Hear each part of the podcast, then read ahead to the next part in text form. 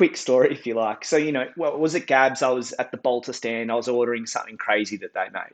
Um, and I was wearing a better beer top. And a person came up to me and goes, Oh, you mean shitter beer? And I'm like, Oh, it goes okay. Like we're selling quite a bit. And the consumer, and he goes, What is that all it's about? Your sales? And I'm like, Well, yeah, I'm, I'm in business. I think, you know, we're all in business here. It's about the sales. That's how we keep it all going. That's why there's 700 brewers because they're chasing sales.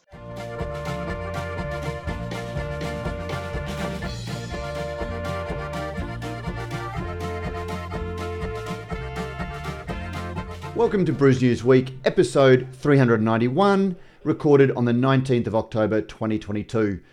I am Matt Kirkegaard, founder and editor of Brews News, and I'm joined by industry consultant Sabrina Kunz and special guest star Nick Cogger, founder of a number of brands, including a little one that you may have heard of called Better Beer. Welcome for, well, not the first time, Nick. We had you on the Beer as a Conversation podcast recently, but uh, welcome to Brews News Week. Uh, thanks for having me, and yeah, co founder of Better Beer. A co sorry, yeah, because I don't I, when I I don't look at founder as being an exclusive title, you know, because yeah. you know I feel the need when we say co-founder to say everybody else, but founders also want to make sure that it doesn't look like they're the ones that are grabbing the limelight. Exactly, yeah, co-founder. Co-founder. Well, welcome, co-founder Nick. Thanks. Nice to be and, uh, here. Now, we are here to discuss the news generally, but as somebody, and, and uh, funnily enough, it wasn't actually the reason we got you on, but uh, one of our listeners shared a financial review article comedians to push fastest growing beer in eight years into the UK. Um, so I, I, couldn't not uh, start by uh, asking you a little bit to, to discuss that because Brews News didn't cover it. I didn't see a media release about it, Nick. Um, how did the AFR get onto it? Uh, yeah, so I suppose you know we know how uh, a lot of journalists work, and we they jump on like kind of the sound bits of uh, a conversation. Uh, so yeah, I guess we were just having a chat with um, uh, the AFR, and yeah, we mentioned that we're like looking to launch into the UK next year, which sounded like you know sounded pretty good. So I guess the uh, the journalists sort of delved deeper, and um, I sort of got a bit carried away with um, like uh, launching up there, which we are planning to do, mind you. But um, you know, I tried to give the references back to you know how Foster's and some of these great brands were built up in through that market, um, you know, 20, 30 years ago, through a similar type um, a character in Paul Hogan. Um, you know, being that Aussie larrikin, um, and yeah, we sort of think we've been having, um, you know, inundated with emails, inundated with uh, messages just when we are launching into the UK. Uh, so Matt and Jack, Inspired Unemployed, have a huge following up there. That's what I was um, going to ask about. Yeah, so that's like the you know it kind of gives you that little bit of a free kick into a market. Mm-hmm. Um, so yeah, they have quite a big following up there. Their Spotify podcast is always you know, when they do it consistently, it's always up there in that sort of top 10, top 20 in that market. Mm-hmm. Um, so, yeah, it's pretty exciting that it's, you know, it's something that we want to do. It probably came across as something that we were doing. But when we say we want to do something, we're pretty determined in getting it done. And had you looked at other markets? So, had you sort of, in terms of thinking about growth of better beer, had you stepped back and gone, oh, let's evaluate overseas markets and this is how we're going to do it? Or it was a little bit of like, we're getting requested for this specific market. Now we've run the numbers. Now we think that seems viable because the UK is, um, you know, far away. So we can talk about sort of the how in a minute. But when we talk to a lot of local craft brands, their sort of aspirations are New Zealand or Asia or we'll go to the US. That's a bigger market. But the UK doesn't often sort of hit their top top few. And so is it just that the sort of the inspired unemployed traction yep. gave you the push? Yeah, I think so. Like we were looking for bigger markets. Like New Zealand was on the cards pre-launch um, of the brand. We launch officially there on shelf um, the 26th of October. Um, and I think we've picked up maybe 90% distribution points with um, DB as our partner over there. Um, so yeah, when we do are looking at better beer, we do feel like Australia, you know, we have partnered with um, Dan's and BWS for our retail. Um, and I suppose our growth opportunity for better beer comes through on premise, which uh, Mighty Craft are out there building uh, currently.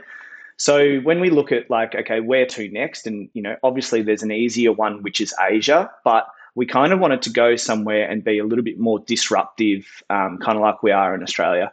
So we sort of played with California, um, call that a country, not so much USA, but California. Um, and then we played with the UK. So we had a lot of time back and forth with essentially like myself, Matt, and Jack, where where they want to be next year for next summer for Northern Hemisphere summer. Um, and I wanted to go to the UK. I just felt like Foster's is, you know, there's such a an Australian story with the UK that, um, you know, there's potential for us to go up there and, you know, do quite well. Um, and yeah, I told the boys that, you know, we're happy to pay for them to live there for the next, for uh, winter uh, next year. So they'll help go up there and build the brand, um, sort of, yeah, for our winter. So their summer. Cool. That's, I mean, it's interesting because we've seen, you know, there's only been a few I can think of one out of NZ. You know, we've seen Lion close up some of their local crafts that they've purchased, but we haven't seen a sort of an Australian icon craft or otherwise really crack it in the UK well, for a long time. I was actually going to say to that, Sabrina, yeah, because I guess that's the advantage of the Better Beer brand is that, Nick, you've never tied yourself to going, we are, you know, South uh, Coast based brewery, yeah. craft brewery. You've always it is the brand and the liquid promise much more so than where a brewery is located. So you're not constrained to export because you can actually, I, I would imagine, have a production partner in the UK to, to, to work with when you when, when you do launch. And so you get all the benefits of having a strong brand that could be anywhere else in the world. Whereas Little Creatures, which tried to go national, um, it, they, they, they, they didn't have a Paul Hogan character to play to those Australian stereotypes, and Little Creatures wasn't a brand that really resonated anywhere that they they, they tried to cultivate it. Correct, and I think you know craft brands sort of have struggled to travel. I know Stone and Wood they go quite well or reasonably well up into the UK, but apart from that, I'm not sure of any other brands.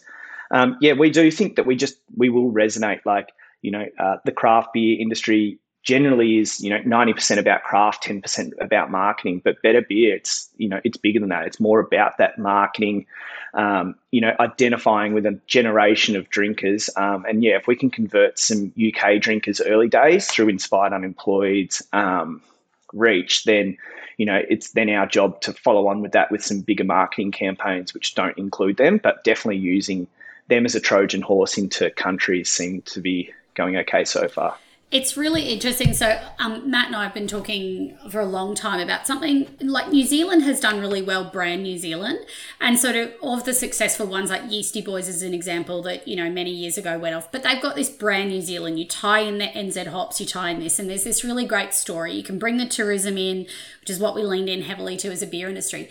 But Australia hasn't got a really nice joined up story around brand Australia that is uh, complete in the sense of like bringing in those raw ingredients, bringing in the tourism side mm. of it. And Foster's is not it. right? No. It's a sort well, of, Australia doesn't it, own the Foster's brand anymore. I think anymore. Uh, CUB, when it was owned by Southcorp, sold the UK rights uh, uh, to Scottish and Newcastle or something. So Heineken, that, yeah, yeah, for, for I think it was three quarters of a billion dollars, admittedly, but you know, in, in, for the number one beer brand they shot themselves in the foot because they lost control over the brand values that were, were, were, sold, which makes it impossible almost to resurrect here because Foster's has been so diminished as a brand because of the way that's been marketed overseas. So this is where I was going to go, which is sort of there's the it's the Foster's is the Outback Steakhouse of mm-hmm. sort of beer, right? Like it is that really hyper um, Australianized uh, stereotypes. And so the only thing that I struggle with better beer is sort of um, inspired unemployed resonate with a, a, a, particular demographic and, and they've got this sort of vibe. But then I like try to roll that back in and go, how do we, when I think of the whole of industry, how does that create the wave to, for brand Australia? And I go, is there enough how, how can you build that out to those Australian values that are kind of contemporary and all inclusive yeah. with that brand? And so I sort of wear these two hats where on the one hand, I'm like, great, that sounds really great. On the other hand, is it to Outback Steakhouse? Yeah. No, that's definitely interesting. Um, I haven't given it as detailed thought as that. I'm sorry. Um, look, we, we we think if we can get like a little bit of a, you know a flywheel bit of momentum into the UK, if we can go up there and we can partner with a brewer and someone to distribute with us, if we can get a couple supermarkets or liquor stores and some on premise on our side early days, then you know the risk profile for us is pretty low. We go up there, um, we make as much noise as we can in that first three months and see see what happens. Um, we're heading up there in a couple of weeks. We're going to do. We've sent some beer up to the UK, um, so we're going to do a little meetup with some you know core fans. Um, so yeah, I think it's a, it's a little bit te- you know test the water, but over the next sort of six months as we build out a bit of the marketing plan with we've got a UK based agency. Um, as soon as we start building that out a bit and start talking to you know a few more um, call it consumers and retailers, we'll sort of understand that a little bit more. Um, yeah, probably. Cool. Yeah. But it must be fairly liberating as well because whilst everybody and every media article, except potentially Brews News, um, references it as the uninspired, unemployed brand, and and obviously they're co-founders with you. Um, the brand doesn't rely it's not a monopod. It doesn't rely just on them as to, to stand on. You've got the other elements of the brand. So you describe them as a trojan horse going into the uk which clearly means that they'll have less of a presence here but you're not concerned.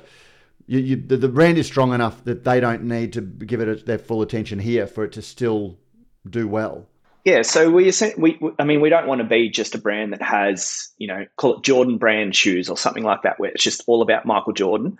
Um, we we do want to build away from the inspired unemployed, but you know, we did a challenge a couple weeks ago, um, the squat drop challenge, and it went like properly viral, like more viral than we ever had. And it's it is really hard. The inspired unemployed are kind of like a little heroin hit for you um, every now and then for the brand.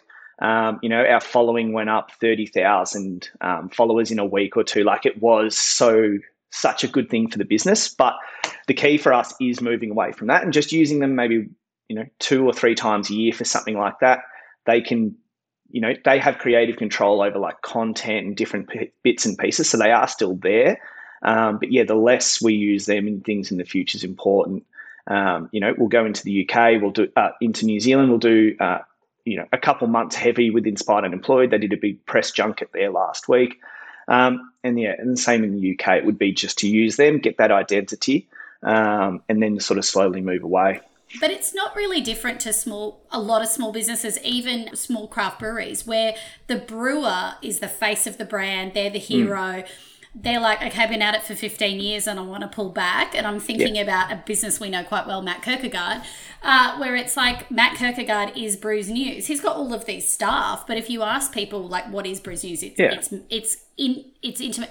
So it makes it really hard for him to sort of step out of it. It's actually no so different. True. Again, like not being you are the inspired unemployed, aren't you, Matt? Me and my three thousand followers. Yeah, your TikTok followers. Um, uh, actually, one one question before we get in and talk about uh, other news that's not uh, better beer. Are, are you going to be making a push for the hottest 100 this year? You did very well last year, obviously. Uh, yeah. Is there going to be a focus on? You know, do you still have a focus on that? And is that important to to the brand, or is that still very niche? Um, it, it, well, I wouldn't say like it's a focus for us. Like, um, I don't know what brands would it be a hundred percent focus for the hottest 100. I, I love it because I've followed it for so many years and I love being involved in it. Um, so yeah, we'll be back in it this year. I think you know, I think we spoke um, on Hottest 100. We didn't really push it last year, and I don't think we will probably push it crazy this year either. We'll just sort of see and see what happens. Um, but yeah, we'll be in there. Maybe we can get Matt and Jack on the uh, live podcast yeah. this year. Yep, yep. I'll so co-hosts for a, for for a period. Yep. Anyway. Um, let's talk about the news that Brews News has actually covered this week. Um, and big news yesterday as we record this on the uh, Thursday morning. Um, Wayward and Batch create local drinks collective. Sydney-based independent breweries Wayward Brewing Company and Batch Brewing Company have today announced the formation of a business of a partnership business, Local Drinks Collective, designed to leverage the strengths. And I'm quoting from their media release here um, designed to leverage the strengths of media business of member businesses without the companies needing to merge.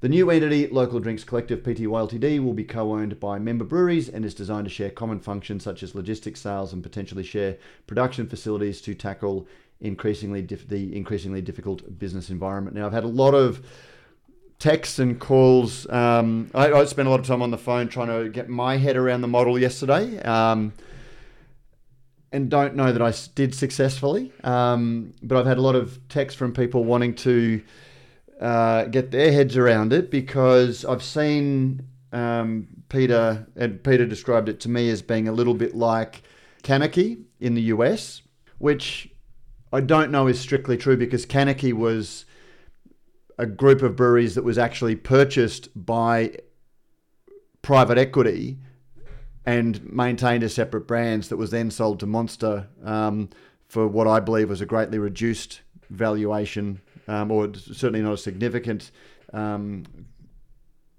uh, profit. Um, but I've also heard it as uh, described a little bit uh, like Mighty Craft, where it's uh, bringing the backroom operations together and keeping brands. But again, it doesn't sound like it's exactly that either. The, the, the best way I can understand it is the success for one is the success for all, and the failure of one is the failure of all. And I just can't see how that works. It's I, I, I honestly don't see. You know, I, I, can understand where they can save costs through this um, potentially, but the idea that you know, I, I, just think um, you know of, of, Nick's example where he's launched better beer, it's exploded, um, and does really well. Say one of these brands launches a, a better beer that actually does get massive growth. that shared by all of the others, um, regardless of you know they, they get they hit the jackpot as well. And uh, when I described it to uh, both Peter and Andrew um, from Batch, um, I said it's a kind of a little bit like the rock band that forms, you know, as teenagers going, you know, we, we all want to be stars and we'll all be in it together. We'll split everything, you know, fi- you know 50-50 or, you know, 25% each uh, in, in, in four. But then two or three years in, they've got a string of hit records and all of the hits have been written by one of the singers who still only gets the 25% um, profits and everyone else, you know, the drummer who just turns up and beats the bongos uh, at concerts. sorry, drummers. Um, he gets the same twenty five percent. Um, you know, I, I I like the idea of it. Um, I hope it works for them, but I just don't understand what the model is. Um, and even talking it through with them, there was a whole lot of, and they actually used the phrase, "Yeah, there's a bit of kumbaya in this." Um, and I, yeah, it's um, I, I don't get it, but I, am keen to hear your thoughts on it because we haven't really discussed it off mic. At face value, it does seem it, it is a little bit like Mighty Craft, um, a little bit reverse. So instead of creating a company and then investing and getting partners, they've kind of got the partners and then they're creating a drinks collective, um, which will be its own entity. Um, yeah, so uh, look, it's new news to pretty much everyone in the industry. I can't see why it shouldn't work. Like in theory, if they can get some, you know, some discounts on kegs or ingredients and maybe spread out their sales team just in Sydney, like it can work, but you know, there is a complexity involved in getting all those things yeah. happening. Um, yeah. That that's exactly what I said to Matt. So um, my my background for, from my master's degree was in cooperative organisations, and so you know, and there are some internationally outside of beer and things that are actually very successful, um, but this is sort of a collective, but not a not a true cooperative in terms of its business structure, um, uh, and then. Uh, there was a follow up story last night on the Crafty Pint where Kylie from the IBA is quoted a couple of times talking about how consolidation and working together has been, um, you know, been talked thick and fast in com- coming months. And that conversation has been on the cards for small breweries as long as I've been in the industry, which is only sort of five years. I know that a few years ago in New Zealand, when they were talking about hiving off a separate independent brewers association, it was to actually be like a consolidated buying block for ingredients and so on and so forth. So the conversations have been going on for a really long time. I think you've hit the nail on the head for what Matt is identifying as the problem and seems to be the problem in this is that it's actually really hard to do this well. So the the benefits that are talked about as a theory are only available in perfect execution and in allocating the resources to that execution. And a governance model around multiple brands uh, um, joint decision making all of that is really complex um, and it does not appear at face value uh, on the press on the the media release and in the conversations that Matt has had that all of those intricacies needed for this to be truly successful from the get go are in place. Yeah, and, and, again, we have to be diplomatic because we don't know the full story. We're not um, invited into the tent. But even that, the things that I, you can define, d- d- divine from outside of the tent is they've announced this with only two partners and they're talking about being in advanced negotiations with others. So why announce it now? Um, you know, I, I, jumped on ASIC and downloaded, got the um, company registration, and it was only registered this week. Um, it was registered with Peter um, from Wayward as the only um, shareholder you know, so it was registered on the 18th of the 10th. So we're only on the 20th of the 10th. So they registered the company. They announced it the next day. Um, there's only one shareholder batch are on board. They're talking about being in advanced negotiations with others, um, pushing some, asking questions because I wanted to report on this yesterday in a meaningful way. Um, and give some facts. So, reporting on some of those business requirements, the governance requirements you were talking about, and you know the, the, the agreements. To some extent, they're not going to fully share it with me, but it doesn't look like they're fully in place with any of the partners yet either.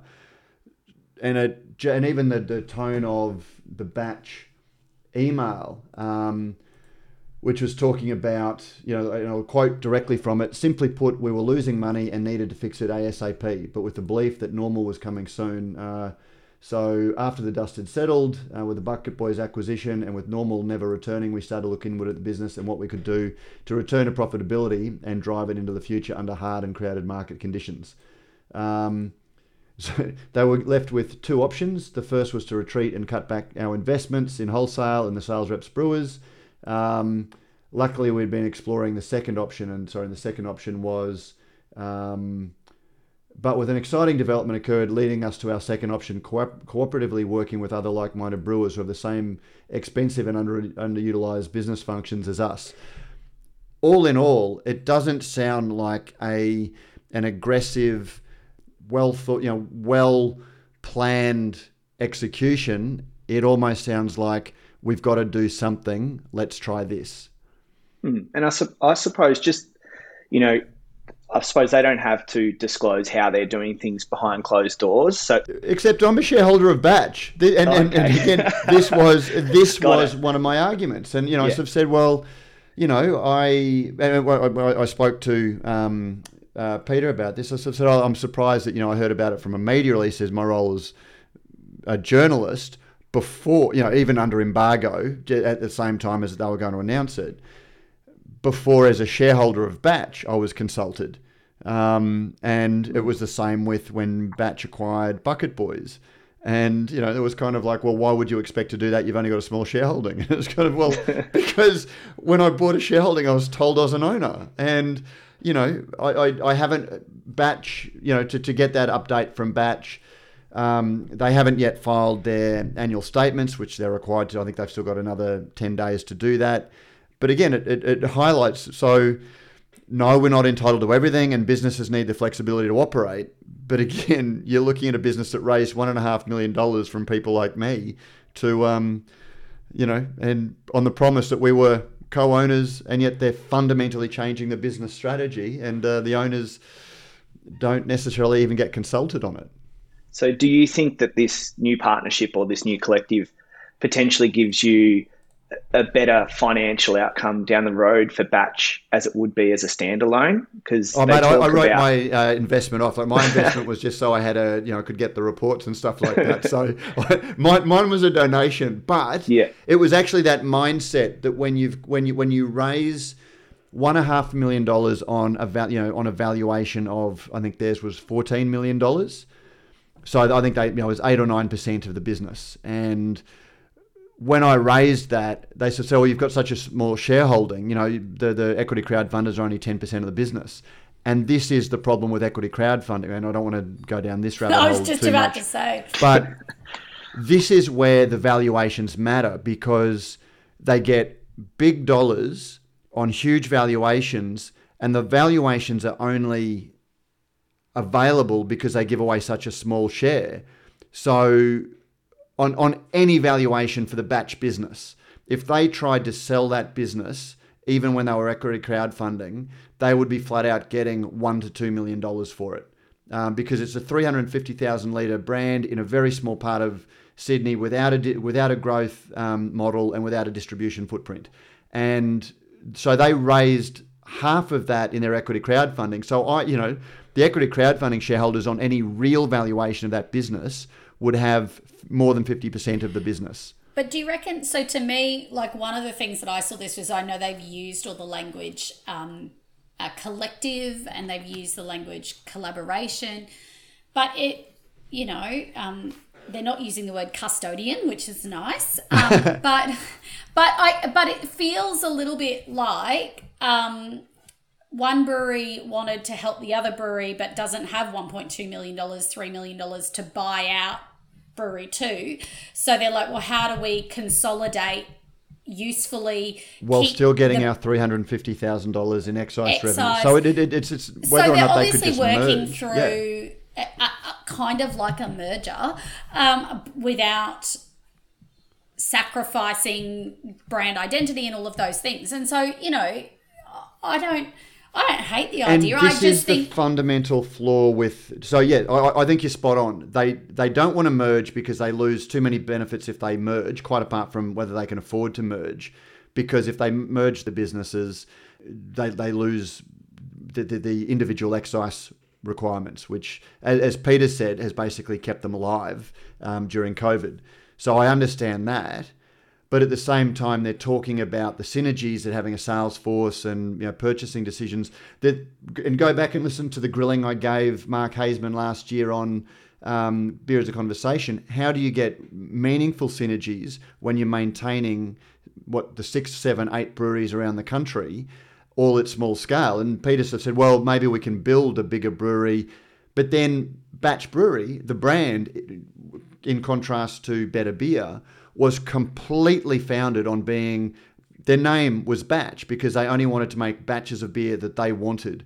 They are inner West Sydney. It is core to their brand. If they build a brand in Dapto, if, if they build a brewery in Dapto or Victoria, they th- their brand equity is gone. They have no brand left. Do you think we're just anyway. going to see more of this though? Like I can't. I, I just. I mean, we've been saying for some time, or maybe they're getting ready for the third party entity to get free money, um, because you know, like the market is fundamentally shifting at the moment. We know economically, you know, the outlook isn't great in terms of you know broader economic conditions. Um, I would hazard a guess that's why there's we're pushing through so many um, as quickly as possible, so many equity crowd funds because we want to get those out the door before people have got no free money to give to brands. So, but the the, the we're seeing in the trademarks more hotels register hotels register beer names. The, market is shifting, and so I just wonder whether this is an attempt at something. Maybe they haven't executed it perfectly from the get go, and there's an opportunity to step back and now get some more advice and execute better. And clearly, they need to do so. Yeah, that's the thing. That clearly they need to do something, and they're trying something, and they're trying something that hasn't been done. And all, and you know, they may be smarter than and know things that I don't know, and and all of that. I guess the things that I look to are the you know those things that I that, that I can actually identify that I'm not aware because I'm not in the room with them, but I can identify the, the the challenges, and these are the questions I asked, and the answers I was getting didn't answer my questions. And, and, and one of the core ones is at the moment, um, both Peter and Andrew were talking about COVID, they were talking about interest rates, they were talking about inflation, all of which are very, very, very, very true. And they are no doubt putting the pinch on any profit that breweries may have been generating at the moment, but for those things. the thing that none of them are actually addressing and none of them are talking about are the problems that the industry was seeing before COVID came, and that was a lot of breweries with more than 100 in planning in a market that is matured. The overall beer market is shrinking. We're past that craft beer as a revolution mindset the number of engaged consumers isn't growing anywhere as quickly as the number of breweries who are all coming in. And we saw an equity crowdfunding for uh, Future Magic, you know, talking, and their pitch was craft beer is growing at 12 or 15%, and it hasn't done that for five years. So they're, so they're all talking about growth in the market that, quite apart from the now difficult business conditions, was, wasn't true two years ago before COVID was even an issue.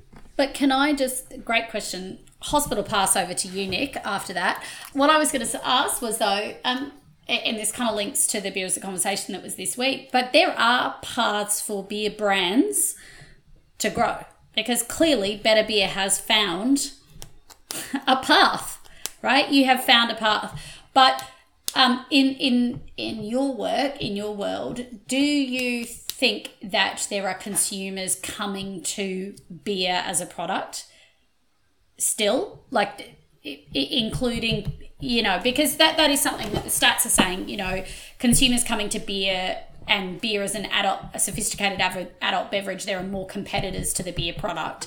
But you guys have carved a path through that. So there is room for growth yeah definitely i definitely think there's room for growth in beer it's definitely going to be harder for um, for a lot of brands and most brands to do anything on a national scale. Yeah. Um, you know, you really, you nearly have to partner with a Coles or an EDG or a Metcash to get that scale. Um, so, you know, you, it is going to take a grind of, you know, maybe you win local and then win Victoria and then win Eastern Seaboard and then you can have a path to it. It's definitely getting harder, but, you know, maybe that's just because the next brand that comes through that does that hasn't been created yet. You know, it might be a year down the track. It might be someone's apprentice and someone's salesperson that form up and create the next, um, the next, not so much a better beer, but the next craft beer. Because um, yeah, it's definitely getting hard out there. And I go to my local bottle shops and you know their best performing brands are the four local breweries in Torquay. You know, and if you have that scattered all like Torquay, for instance, has four breweries right now has anyone ever written an article that has referenced the hops that are in better beer? No. Which again, uh, it's no, and that's no criticism of better beer, but yep. the, the point that I'm making, and, and I, I think the days that there are passionate consumers who want to buy a beer because of the hop selection. There is still a, a subset, and you've got yeah. 600 now breweries plus the brands fighting over that maybe eight to ten percent of the market that actually know what mosaic is in a yep. in a beer.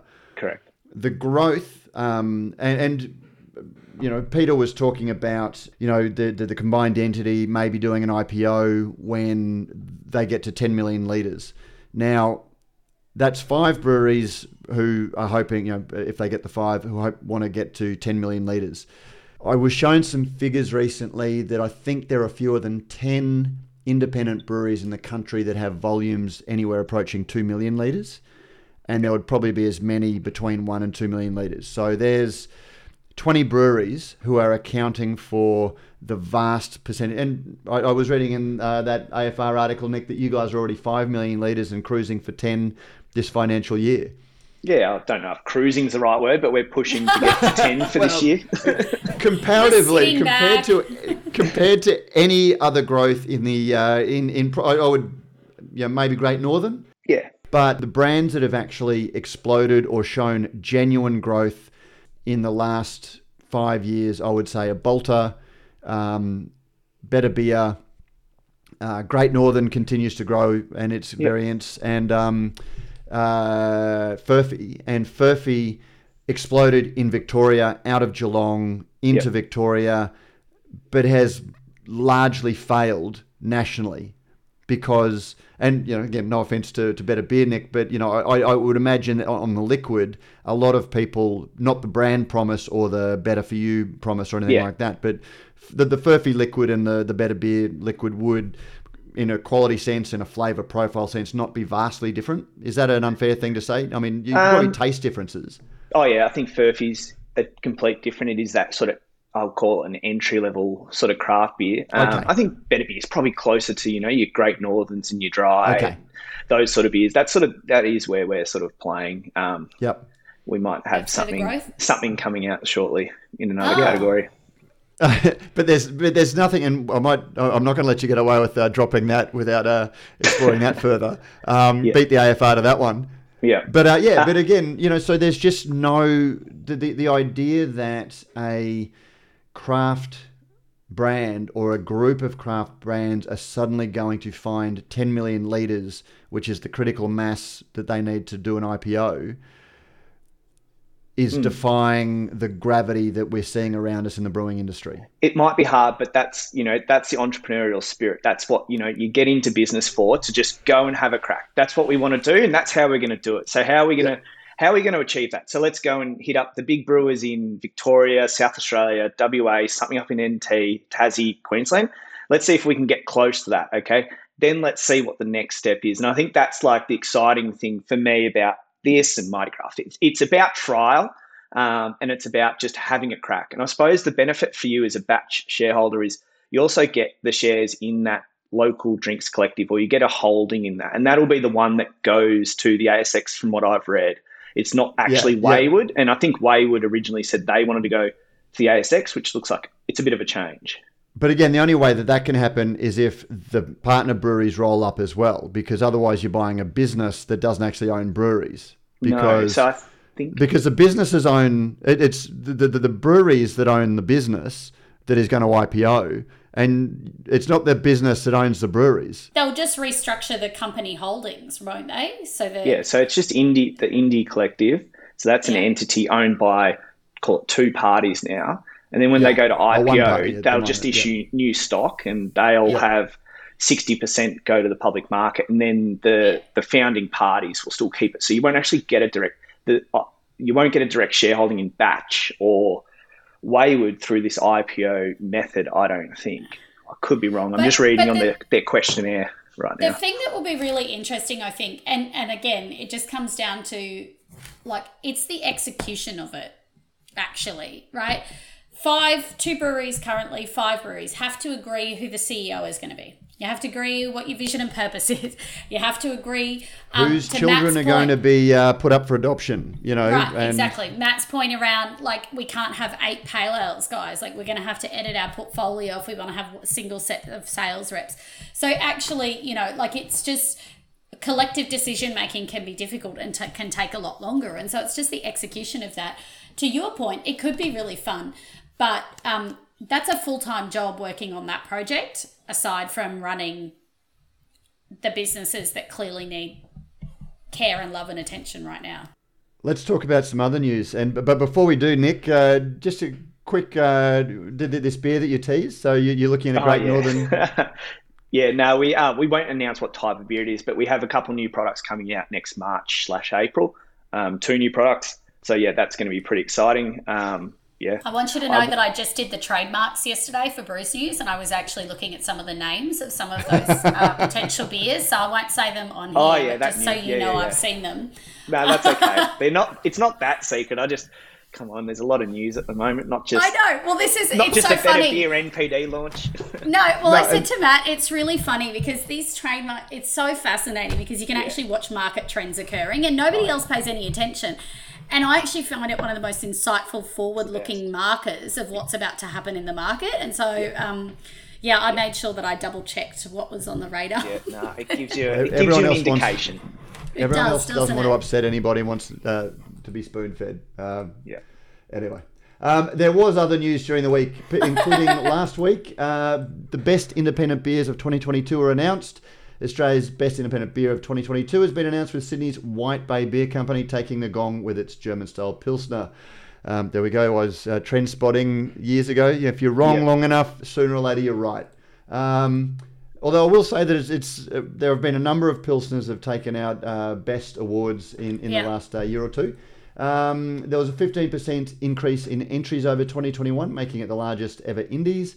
Um, and uh, again, not blowing my own or not blowing Queensland's trumpet, but once again, Queensland uh, topped the list of class trophies, and that takes out some of the industry awards and other awards with five of the 10 trophies, um, including Moffat Beach again uh, winning two of the 10 trophies, um, but also continuing its run in the Champion Brewery Trophy that again, I would say in my time is probably unprecedented for one brewery. It's moved from brew pub to small, and I think it was medium with its Yeah. new in, in, in, in the Yeah. Indies, and It it won at the Royal Queensland one. I think three years in a row. It's won at the Indies and it's won at the AIBAs. So I can't think of a brewery um, in the country that has had that level of consistency with class trophies and best brewery trophies. And uh, you know, real hats Yeah. off to them. Yeah, I can't believe it either. I sort of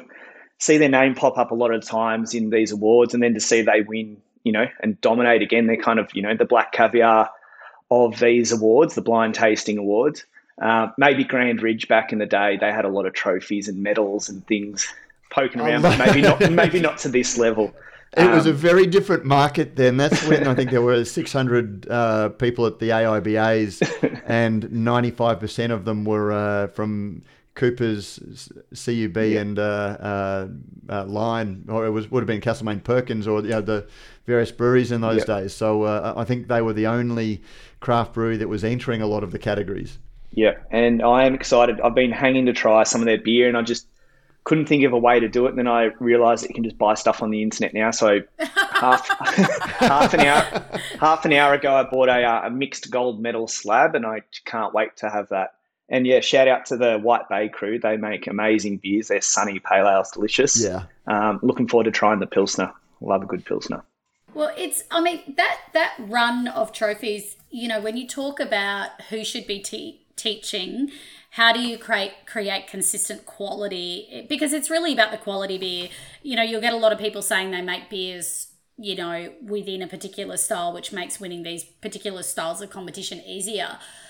That that might be true for one or two, but they're still submitting their core range. They medal year over year in multiple Yep. formats. It means that their quality of production is second to none. Has to be because they they find there's no faults in those beers ever when they're being submitted.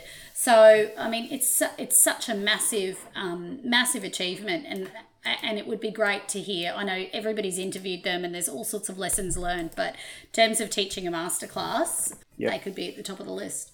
obviously the big story got the, the, the news it probably warranted. Um, predictable decline in Endeavour retail revenues. Uh, revenues at Endeavour's group retail arm, which consists of bottle shops, BWS, and Dan Murphy's, have declined after an elevated performance during the COVID 19 pandemic.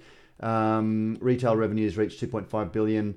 The decline seems to have been offset by people going back to the bar, going back to the pub, which uh, I, I think I saw the head of um, Endeavour describe the pubs as the hedge. Um, you know, so if it's not one, it's the other. And uh, Nick, uh, again, quite a, it's not why we asked you on, but it must have been gratifying in you know a juggernaut um, the size of Endeavour that your humble little brand gets name checked as being a, a stellar performer for them. Yeah, that was nice, and which I only just found out a short time ago. It wasn't printed, unfortunately.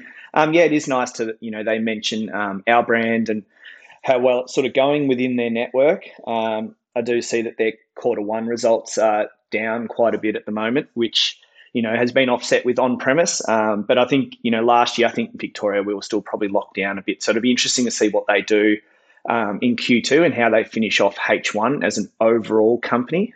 I'm just going to say, uh, and it's not directly related to that, except for the uh, elevated um, retail, you know, performance. Uh, there was some ABS statistics that came out in the last day or so, saying that the last two years have also seen significant rises in deaths from uh, alcohol. You know, that not from car accidents or people having a drink and falling downstairs, but directly from health conditions related to alcohol consumption have grown uh, significantly over the last two years. So, um, you know, again, you, you you can't run away from, you know, even when they are being um, shouted out uh, from the rooftops by the by FARE um, we certainly do need to take note of that, and that you know maybe some of the retail performance wasn't uh, necessarily uh, healthy uh, drinking. And I and actually I suspect one of the points that they made was the delivery, you know, the immediate delivery services um, are being targeted uh, under that model because the argument is that the people who are most likely to use them are the people who are probably drinking the least responsibly. You know, if you need drinks in the next, you know, 30 minutes, um, odds are that you, you've probably already had a few, I'd say.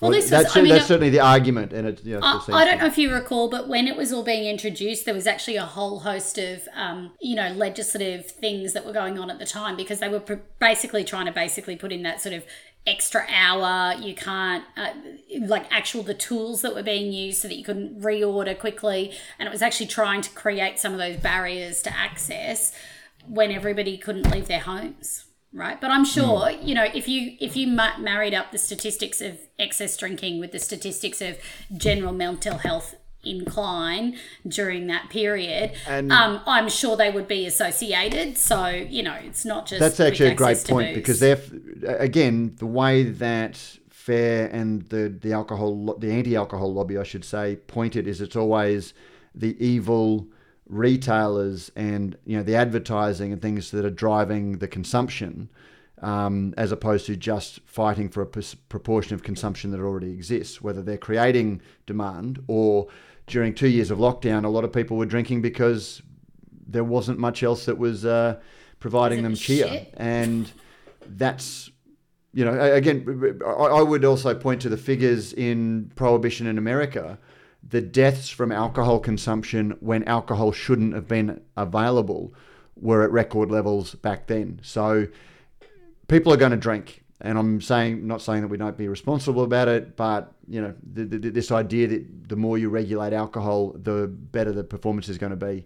i don't know how we got there from the endeavour quarterly Well, it was retail. It was a, it was a retail story that I threw in um, Retail, as a bit of a discussion. um, but look, if, if you're finding maybe your, your beers aren't pulling through in the retail, Oh. um, you know, well enough, I would suggest it's maybe you know you need a better billboard. Um, Oh, and if you, you can't know afford a billboard on the highway, the billboard that sits on that shelf in, in, in the bottle shop might be the thing you could look for. And if you want a better billboard or you want to change your billboard, the people that I would speak to would be Rallings label stickers and packaging. Beer can labels are a billboard, and they the, the label is providing a new voice to the designers and the artists. And uh, we are going to see some of the results of that tomorrow uh, as this podcast comes out when the hottest 100 um, beer label designs come out, and you're going to see some of the best billboards in the industry. Um, and I wonder how many of them were going to be Rallings. Anyway, Rallings, Rallings, Rallings. Get your billboard. They can help you. Uh, give them a call on 1300 852 235 or email sales at rallingsprint.com.au. And if you'd like a little bit of the Rallings effect for yourself, because we've heard a couple of people um, talking about, you know, including a couple of our advertisers refer to the Rallings effect, which, as Sabrina says, is a Brews News effect. Get in touch with our sales department via producer at brewsnews.com.au and you can have a little bit of that magic uh, pixie dust sprinkled on your brand as well. oh my god Anyway. i love that No, they are good railings, railings. They are good. They, uh, yeah, we had a project for them not long ago. Um, yeah, they were more than helpful. oh that's so funny And uh, not only, but said, I I also got into the other news. I sort of segued I- I nicely know. into it. And uh, Uh, so Nick, I reorganize everything so everything's nicely ordered, and then Matt is like, "Oh, we're talking about this now. We're talking about this," and I'm, I'm Oh, yeah. I, organized. I shuffled. No, I worked on the show notes today, but the um, it it was apropos of nothing. The uh, I have been blindsided a couple times. sorry Not about that. mate. blindsided, just a different order. anyway, Oh, I, well, I, I had put it in the notes. You just saw the older version. Um, anyway, uh, just a couple of other shout outs. The IBA is calling for nominations for its board of directors, uh, and there's a link in the show notes. Um, it's a LinkedIn, uh, and I think we've also shared it on our Facebook page, so you can see it. If you are in a member of the IBA, don't bitch in the bar at 10 o'clock at night about what the IBA is doing wrong. Get involved. Um, and if you're not a member, get involved um, and then join the nominate to be on the board of directors. Um, also, um, thanks to HPA and with support from Bespoke Brewing, um, sellers of some fine stainless steel. I'm off to Seabrew next week and we'll be in Bangkok uh, attending that conference and reporting back on it. So if you are an Australian, or we do have a, I, I think um, some of our top five destinations are Vietnam and Japan. Sabrina? That's right. So hello, shout out to all of our Asian listeners. Um, if you're going to see Brew, um, drop us an email, uh, matt at brewsnews.com.au. Let us know you're going to be there. We'd love to join you for a beer. Um, but if you're an advertiser or an exhibitor um, launching an interesting product, let us know so we can uh, cover it while we're there. Um, beer is a conversation. Dale Vicali and Adam Murphy talking about Jarraboy. There was an interesting chat. A couple of people dismissive of a contract brand. We spoke to them for a very, very good reason. Um, it, it, it touched on a lot of very interesting points about the industry at the moment. And uh, yeah, I, I, stand by, you know, contract brands do, you know, have a lot of merit in the marketplace. And uh, this was one that particularly had some, uh, you know, strengths to the brand. So for me, the big thing about this was, you know, something that um, really showcasing Indigenous excellence is the core of this brand, clearly. It's come from, and that is something that, um, you know, we know that Sobah have been talking about for a long time, but trying to highlight Indigenous uh, brewers, uh, showcase the positive aspects of the relationship between, um, you know, alcohol and um, Indigenous uh, consumers or, or people that work in our industry. And that was all covered off in this in a very thoughtful way. And I really appreciated it because for me, it's where do you go to find information about this and how to do it well and how do we showcase it and how do we as an industry be more inclusive and do better? And, and I thought the chat about that was really insightful for me anyway. Yep, no, I did enjoy it too. Um, yeah, some of the indigenous products that are coming out, like we uh, inside Mighty Craft, we've got some uh, bush apple gins and um, some green ant gins and different products that are really delicious through seven seasons. Um, yeah, I can't wait to taste these guys' beer. That that's so cool, and it's great. You know, like it was all about supply chains, and you know, it's really complex and interesting. So, and again, as we are talking about with all of the things, where is growth going to come from? It's a brand as I said um, in in the Facebook group um, when I, I think it's the, the the Brews News group in the comment, you know, the argument that the liquid is what's going to win over consumers when you've got twenty or thirty nearly identical um, mm. brands in the marketplace, and again, like Nick, not not wanting to single out better beer, but it is one of the biggest launches in the last few years. You certainly can't fault the liquid, but the liquid targets a market, but then it's the brand and the things that gets it into people's hand. I, I, I would imagine that you, would agree. Yep. Yeah, so definitely, like you know, we're targeting a market of ninety-two percent of all beer drinkers. You know, it's it's we're not going for like a narrow, call it the craft beer section. That's you know has, you know, what is it, eight percent market share or something like that. With you know 600 or 700 brewers. Um, what did I send through to you, Matt, not long ago? I think there's more McDonald, more brewers than McDonald's. right, yeah. yeah, in Australia, which is pretty incredible. But yeah, I do think so. Like I'm just on their website now. Like it looks cool. Yeah, I'd definitely, you know, one of their first purchases when when it's ready, if it's ready, might be. Speaking of the Rallings effect, had our uh, journalist uh, Vivian Topalovic was down at the Homebrew conference last week, and uh, caught up with Derek from Bluestone Yeast, who said that you know, he'd had some great um, comments about the Brewery of the Week segment that uh, we, we, do. So he, he was one of the people who referenced the Rallings effect. We might have to call it the uh, Bluestone Yeast effect to share the love. It's the Brews uh, News effect. It's the guys. Brews News effect. It is. Get on brand. um, but they do bring the Brewery of the Week. Uh, so Bluestone Yeast uh, are great supporters, and Bluestone Yeast ships uh, all over the country and uses sustainable and environmentally friendly packaging. Uh, that keeps the yeast cold for up to five days. If you want to find out more about the uh, Planet Protector packaging, you can uh, find a link in the show notes. But you can reach out to Bluestone Yeast to find out about their yeast and how they can help your business uh, at info at bluestoneyeast.com.au, link in the show notes, or call Derek for a chat about all things Brews News Effect on 03 8518 3172. And while you're doing that, talk to him about yeast as well. Um, now, Nick, have you been to any? Um... Oh, this would be right up your alley. Um, yeah, so mismatch and Jetty, Jetty Road. Um, but yeah. nah, I'm being cliche there. Obviously, I do love those brands inside our this, um, our little the family. Mighty Craft brands. Yeah. Although they Um, are but Jetty Road, Jetty Road has an 8.8% um, double dry hopped IPA, Infinite 8, and it is, for me, amazing. And I'm not just saying that. Um, so, yeah, I'll give those guys a shout out. And then I'll do a little bit of a, you know, things that I like down this way, followed by my, you know, a cool new little brew Sure. set up. Um, so always for, you know, the last 10 years, I'll have along Ren down at Blackman's or Ren and Jess down at Blackman's Brewery in Yeah. Torquay just always dominating. You know, they make some of the best beers in Australia, excluding their Strata uh, or needs more uh, Strata IPA, which is a hop that I can't do. It's kind of like a coriander effect, which Ren knows about. Um, so I love them. Luke Scott, he's up at uh, Southwest, so formerly of Otway, I believe. Um, He's got a keg only hazy IPA, which I think is probably the best one I've had. You know, maybe because it's super fresh, but it is delicious. So give him a little shout out. And then uh, some friends of mine just over in the Bellarine have just set up a new brewery um, and they're expanding. They're putting a little pub in, um, and that's Brian and Tom Andrews. They've just set up uh, Barwon Heads Brewing, um, cool label. So it's uh, you know really approachable beers. They do a few of the crazy things as you'd expect, but yeah, really approachable. They've got a mid strength, a pale ale, um, and yeah, they're getting a lot of support down that way. And what's your favourite brewery to go like sit at and Yeah, so having name checked uh, a, a couple and uh, you sort of played a, a, a broad field, is there one that you want to sort of name as the brewery of the week? Uh, the, well, the, the brewery of the week for me is the Barwon Heads Brewing. Right. Oh, cool. Yeah, I think that yeah, just starting out, um, yeah, definitely, definitely one to check out if you're on the Bellarine. Excellent. I, I definitely need to get down. I haven't been Yeah. regional uh, in Victoria for, for quite some time, so I definitely want to uh, head down and do that. Well, shout out when you're down, and we'll do a little tour. Barwon Heads, we'll put a link in the show notes, and uh, we we thank Bluestone Yeast for their support in uh, the Brewery of the Week, um, which is now going to be weekly. So it's going to, it's not Brewery of the Fortnight anymore; it's Brewery of the Week. Um, anything else grabbed your attention, Nick, as our uh, special guest host?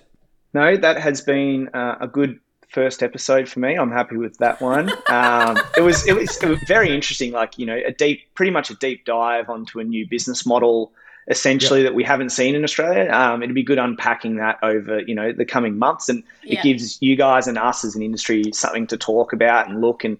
You know who's going to be the Victorian partner, who's going to be the Queensland partner. I think they're all exciting. Um, yeah, Yeah. And again, uh, look, mate, thank you, and, uh, and both of you have been uh, very supportive. And I don't mean to be the cranky uh, guy, but in this industry, no one wants to risk offending anybody, and they don't ask questions that, by their very nature, do. And uh, you know, like uh, I, I get a flood of texts when I ask, um, you know, when, I get Mighty Craft on, um, and we ask them the hard questions. Um, because people, you know, again, I'm sort of just saying this for Nick's benefit because, you know, like Yeah. I will ask the questions because we get a lot of media releases. Um, you was know, I that that texter? deserve- Did I text you? Well, you, well, you, well, you did, but yeah, but not. But that's not- okay. We talked. Not not telling me how awesome uh, it, it was. You were sort of, uh, uh, you know, But you get telling a me lot of maybe to be. Matt, about ev- any article that we put Yeah. out, any media release that goes out. Lots of people contact you with a range of opinions, um, many of which are off the record. And so, in your mind, And they're off the record because people have commercial interests they don't want to jeopardize. Right, but in your mind is stored all of this knowledge about lots of different viewpoints, and that gets channeled into the way in which you undertake your task on behalf of the whole of the industry, including all those viewpoints. And ultimately, when people are selling a vision for something, there's a reason that they're selling the vision for it. And you know, I there, there's not a lot of information out there for people to balance that with. And uh, judging by the number of emails, so anyway, so there's no malice, and it's you know, I hope it, I genuinely hope it works out, and that any doubts I've expressed are wrong. Um, and I don't want to be talking them down. Um, but yeah, so anyway, it was, it was it was an interesting chat, and good luck to both breweries who are tremendous breweries and deserve to do well. Anyway, on that note, that wraps up another week of news. Your hosts have been me, Matt Kirkegaard, Sabrina Kunz, and Nick Cogger. The show is produced by Vivian Topalovic and edited by Joe Helder. We thank Mintani, Rowling's Label Stickers and Packaging, and Bluestone Yeast for their support in making this episode possible. Thank you all for listening. Share your thoughts on the show by emailing producer at brewsnews.com uh, .au or leaving a review on your favourite podcasting service or even weighing in in the discussion group on Facebook. Just search for Radio Brews News. Nick, I believe you're a member of that. Are you a member of the Radio Brews News Um, I don't use Facebook as much as I used to, but I will be within the next ten minutes. Uh, you, you, don't have. To, no, I actually don't want to. I don't want to be on there because I don't want to see people talking about me as well. So I'll sort of keep my distance from there, and you can just feed it through.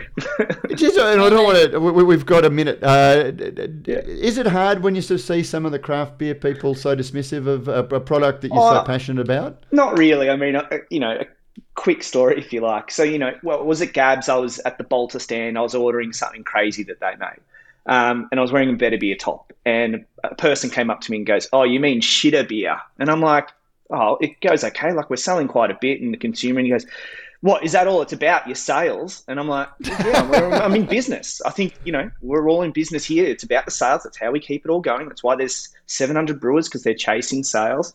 Um, so anyway, it worked out that he worked at a brewery and you know, I won't say where it is or anything like that. He worked at a brewery and he was sort of really anti um, better beer. But I thought I'd just make it my little mission to see if there was an inkling to do a collab with better beer.